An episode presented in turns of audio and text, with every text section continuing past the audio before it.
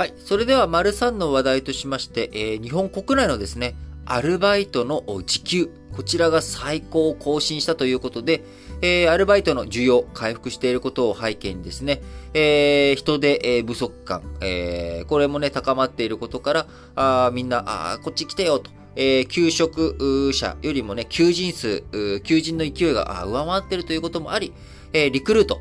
昨日14日に発表した三大都市圏、首都圏、東海、関西、こちらの5月のアルバイトパート募集時、えー平均時給、前年同月比31円増加、2.8%高い1123円だったということで、えー5ヶ月ぶりに過去最高を更新しました。新型コロナウイルス感染対策の行動制限、なくなったほか、インバウンド、これからね、6月、さらに、訪日外国人とか、増え、増えていくと。いうこと、受け入れ再開などを見据えて、飲食店を中心に、サービス業、サービス各社が、採用に力を入れた結果、賃金、バイト時給が向上したということになります。リクルートの求人媒体、タウンワークなどの掲載情報をまとめて、今回の平均時給出したわけですけれども、平均時給が最高更新したのは2021年12月以来のことということで、職種別に見ると飲食店など、フード系、えーこちら前年同月比46円、4.6%高い1055円ということで、えー行動制限の解除、えー飲食各社、夜間の営業も再開するなど、えー事業活動の正常化が進んでいく中、あ人手の確保へ向けて賃金上げて募集しているということになっております。えー伸び率、特に目立つのは、ホールスタッフや調理、クック、コック、板前というところで、えーホールスタッフは5.1%高い1066円。コックや板前も4.7%高い1055円と、フード系の全体平均の伸びを上回っているということになります。その他、遊園地のスタッフといったレジャー施設業務の時給。こちらはね、まだ0.2%の伸びにとどまったということで、今後、さらにね、上昇していくんじゃないかというふうにも見られていると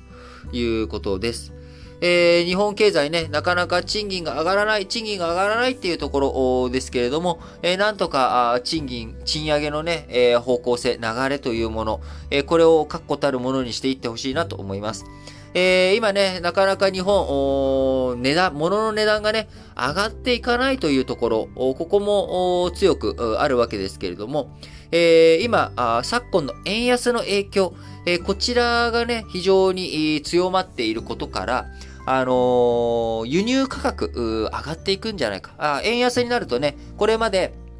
えー1ドル100円だったとしたら、えー1ドルのチョコ、えこれを100円で買えていたのが135円になっちゃうと、135円出さないと、お板チョコ買えなくなっちゃうわけですよね。えところが各国のいろんなものの値段、例えば iPhone っていうのは、えー日本円でいくらっていうふうに一応決まっているわけですよ。まあ中国とかでね、作ってるから、それを輸入して、えー来ているわけなんだから、あ円安の影響を受けて物の値段上がってもおかしくない。だそれで実際に Mac、あのーノートパソコンとかですね、え Apple の、えこちらは値段が上がっていったりとかしているわけですが、iPhone についてはですね、今のところ円安を受けての値上げということが示されていないことから、え iPhone、日本が今最安値ということになってるんですよね。アメリカ Apple のスマートフォン、iPhone の販売価格、世界34カ国、地域で調べたところ、日本が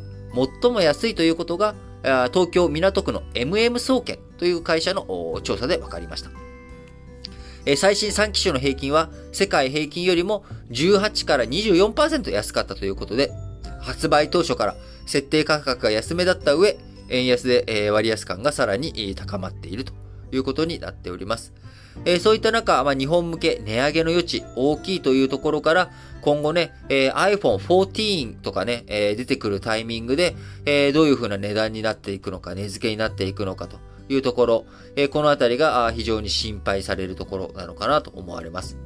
えー、Apple の国内価格、国際的に低い理由について、MM 総研、デフレが慢性化し他国に比べて値上げを進めにくかったのではないかというふうに見られており、え部材価格の高騰、円安が進んでいる状況の中、なかなかそれでも、アメリカ企業でもですね、iPhone ですら値上げが厳しいというふうに、見られている情勢の中、やっぱり株価をね、きち、あ、株価じゃない、ごめんなさい。時給とか、みんなの賃金をどういうふうにしっかりと上げていくのか。iPhone がね、高くなったところで、例えば1割高くなったところで、えー、みんなの賃金が2割増し、3割増しになれば、相対的にはね、価格の価値、下落はしていないということになるので、えー、どうにかね、え、健全なあインフレ、え、健全な賃上げ、これをね、しっかりと動いていってほしいなと思います。え、そうなってくると、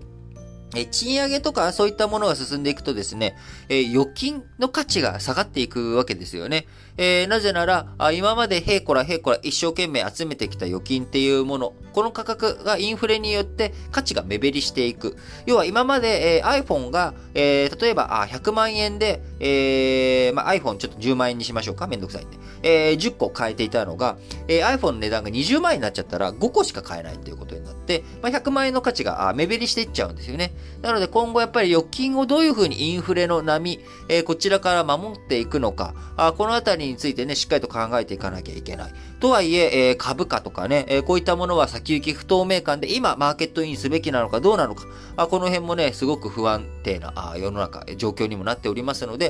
えー、まずはね、あの、投資余力が